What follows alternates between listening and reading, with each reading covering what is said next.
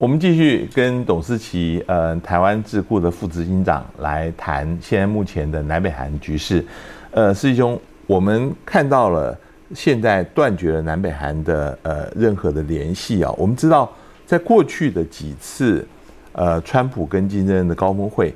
往往在之前他会有一个可能僵持的局面，后来都是靠文在寅他利用他跟呃金正恩的个人关系，或者是目前南北韩的管道。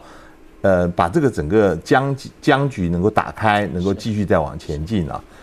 那现在，嗯，如果说南北韩的关系也因为这样子呃而僵住的话，这个会对整个朝鲜半岛会造成什么样的影响？我们知道南北韩呃的关系跟呃美国跟北韩的关系这两个之间都有互动，你怎么看？那我觉得现在这个时机点非常的特别啊！现在这个时机点特别在于说，世界世界各国基本上是没有交流，啊是没有办法交流哈。那所以说，呃，你用这个通讯电话，你用电话来互相的问候，或者是说用什么样的热线的方式，甚至是说开始去筹备这个共同的调查事业，然后就例如像是说在这一个三十八度线附近的这个共同调查事业，这是南北韩之间他们想要去推动的。那现在暂时的终止，那事实上也是。口头上的的的意涵呢，胜过于实质上，因为实质上本来就因为这个疫情的关系，所以各国是没有任何的这个交流和联络啊。那特别是我们知道很特别的一点是，北韩在最早他就宣布了要关闭跟中国的边境。是是是。那所以我们也可以很明确的知道说，北韩其实很在意的一件事情就是说，他现在必须要维护他国内啊要低疫情，然后不要有发生太多的这样的疫情的同时，他也希望说能够促进他的经济。所以各位如果有注意到的话，呃，金正恩。在五月一号劳动节复出的时候，事实上他就是在一个肥料工厂。那呃，我们也得到了一些讯息，呃，表现出这个金正恩他想要去呃。促进它的内需经济，那同时呢，透过对于化学工业，特别是肥料的这一个制造，能够来增进他们的这个生收入啊，来增加他们自体内部的循环，他呃活化他自己内部的经济哦。所以他现在的目标，首先是要救经济。那另外一点是说，在救经济的同时呢，他也希望他主要的谈判对手。那他要谈判的对手绝对不会是南韩，不会是日本，不会是中国，他想要谈的也只有是跟美国。但我们也知道说，美国现在也是深受疫情所苦。那其实不止美国，中国也是哈。那美国除了受疫情所处之外呢，啊，现在的这个川普总统呢，在短短的几个月之后，十一月就要开始去呃去竞选他的连任之旅啊。那所以说，现在美国总统是谁呢？其实并不晓得。但是川普如此呃，在这个状况之下，呃，北韩。用这样的方式去升高呃对外的局势，那甚至还声明说，现在对韩的公对韩的这一个关系已经变成了对敌的关系了，是敌对的关系啊。而就是说他开始用国民用封锁国境的方式，让他自己国家的武装起来，那同时去希望能够靠过自己的力量呢，是撑过这一段，同时呢，他剑指就是希望说接下来。能够成为美国总统的人，不管你是川普总统，或是另外一位啊，可能呃，这个拜登，可能现在是拜登嘛，那不管是谁变成了美国总统，或者是继任美国总统，那都必须要来好好的来看待这个北韩的问题，要解决北韩目前的需要。嗯，呃，这个最近那个呃，葛林啊，CSIS 他就提出来，他说，呃，根据过去的研究。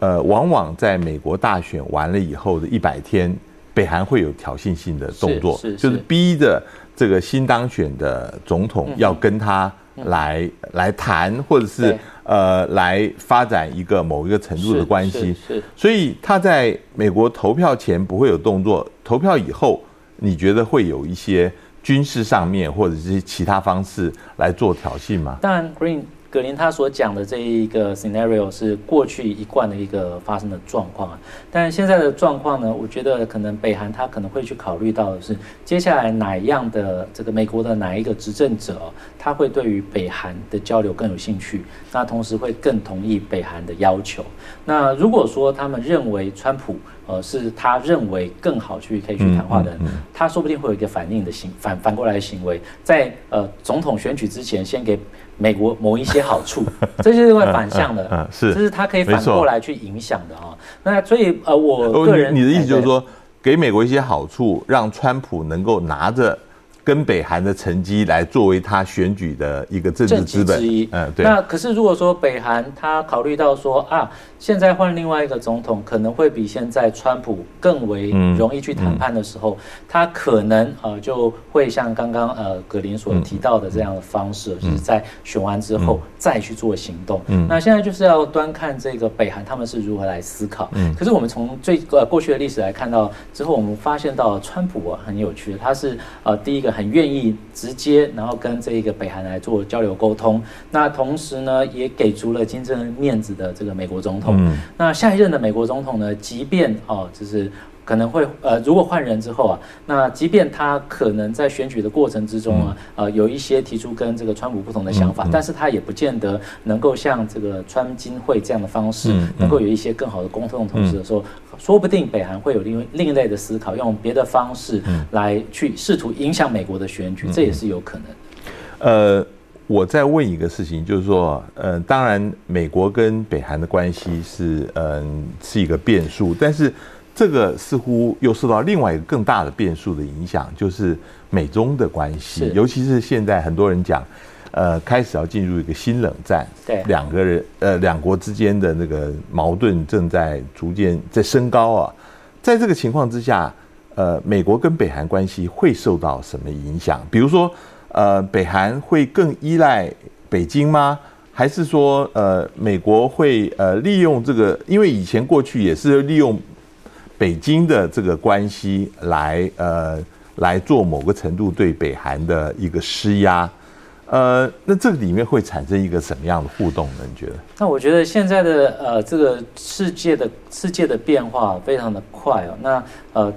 当然，如果说像是刚刚所提到的是，呃，北韩还是需要跟中国或是美国哪一边更加的靠近，来增加它的这个对于这个韩半岛或是世界的影响力的话，它的前提是美中的竞争持续，然后美国跟中国呢，呃，要互相的争夺，但是。那就也是我们现在所说的 G two 的格局啊啊！但是在现在疫情之下，呃，其实这两个国家的内部都有自己各自很大的问题。嗯，那我们现在与其说是 G two 斗争的时代，现在很多人在想说，我们是不是会变成 G G zero？哦，没有人是一个 great power，大家都在受限于自己的内部啊。其实，在呃，在随着这个国际形势呢，大国之间的这一个变化，事实上是真的会影响到北韩。但是北韩呢，它有个特色，它现在在金正恩主政之下呢，它的战略目标是非常清楚的啊，也就是说，他不要跟。中国谈，他也不要跟这个俄罗斯谈，他只想获得美国的承认。嗯，然后跟美国谈了之后呢，他希望由美国来号召来解除对于这一个北韩的经济封锁的时候，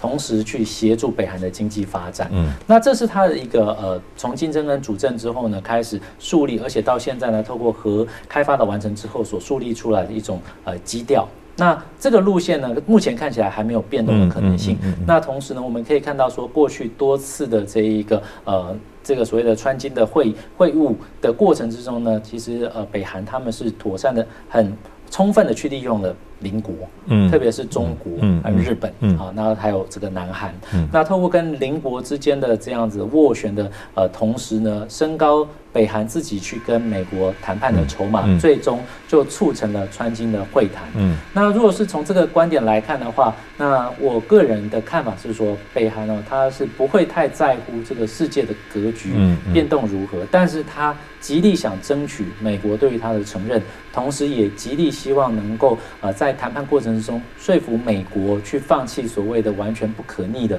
这个去核的这个目标。那在同时承认这个北韩是持有核武的强国的同时呢，又能够让北韩的经济发展，这个是北韩到目前为止还没改变的。但我们也知道啊，这个对于美国来讲是很难去承认认可这件事情啊。可是我我我目前看到的是，北韩呢，他认为北韩的这个呃种种的行为呢，都显示出他们认为现在美国总统川普是可以交易的对象。是可以去谈判的对象，所以他们并没有放弃这样的路线。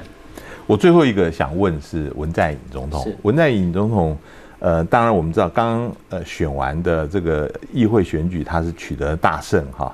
他剩下任期也不多了啊。那你碰到现在南北韩呃这样子处于空前的低潮，你说北韩是就是刻意要对他施压，会不会他在最后这剩下的时间？他就放手一搏，能够呃注重它的历史上的 legacy 啊，能够加强跟北韩的关系，尤其是大家说六一五的二十周年马上就要到了，这是南北韩的一个历史性的协议。嗯，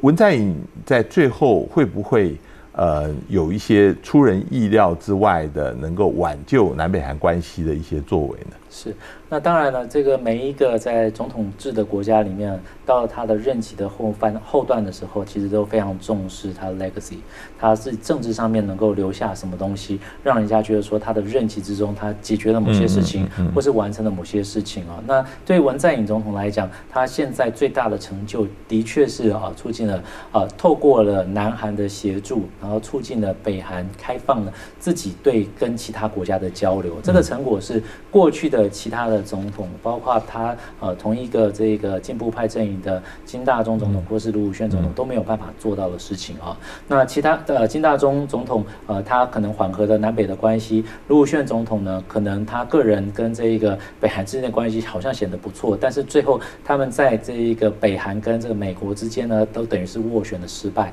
那文在寅总统他现在至少已经呃留下了一个基业，就是说他让北韩呢能够跟美国呢在顺利的在南韩。的协助，或者说呃一起同行之下呢，能够来做一个会面，那同时有迈向和平的可能性。那当然呢，呃，他会不会急于希望在他的任内啊，剩下的这个两三两年多的时间呢，完成这一个呃，到目前为止看起来都还是有点难度的攻击呢？我们也不能说是没有这个可能性了。可是呃，其实我们现在遇到的一个状况是，事实上各国都还是得先解决他们内部所遇到的疫情的问题。是是，这个是他们执政上面。呃，我觉我想是会对于他的这一个执政上面的这个业绩，或者说他遗留下来的东西最重要的一个评价。这个这一点是不只是文在寅总统，川普总统也是，其他的总统，任何的一个执政者，现在都必须要去妥善面对这个问题。而在面临这个同问题的同时呢，我也觉得我个人也是感觉到，这文在寅总统是非常积极想要改变南北韩的关系。所以当北韩用这种借口去关闭了南北之间的这个联络渠道的时候，文在寅总统透过他的统一部呢。嗯，其实这个东西根本不用立法，不用再去特别另外立什么法，而是过去的法。我们现在把它转为可以适用目前的状况，就可以禁止。这个意思就是说，他用这个最快速的方式呢，就最对最短的时间之内呢，就对于北韩抛出了一个善意。那希望北韩能够撤销，或者说不要用这样的激进的行为。所以可见呢，他是非常希望能够去影响北韩。那当然，他的目标也当然是希望能够促进南北韩实质的统一。嗯，今天非常谢谢呃。董事席先生到我们的节目来跟我们谈了最新的南北韩的发展，希望以后还有机会能够请您来，谢谢。谢谢，也谢谢各位观众的收看，我们下次见。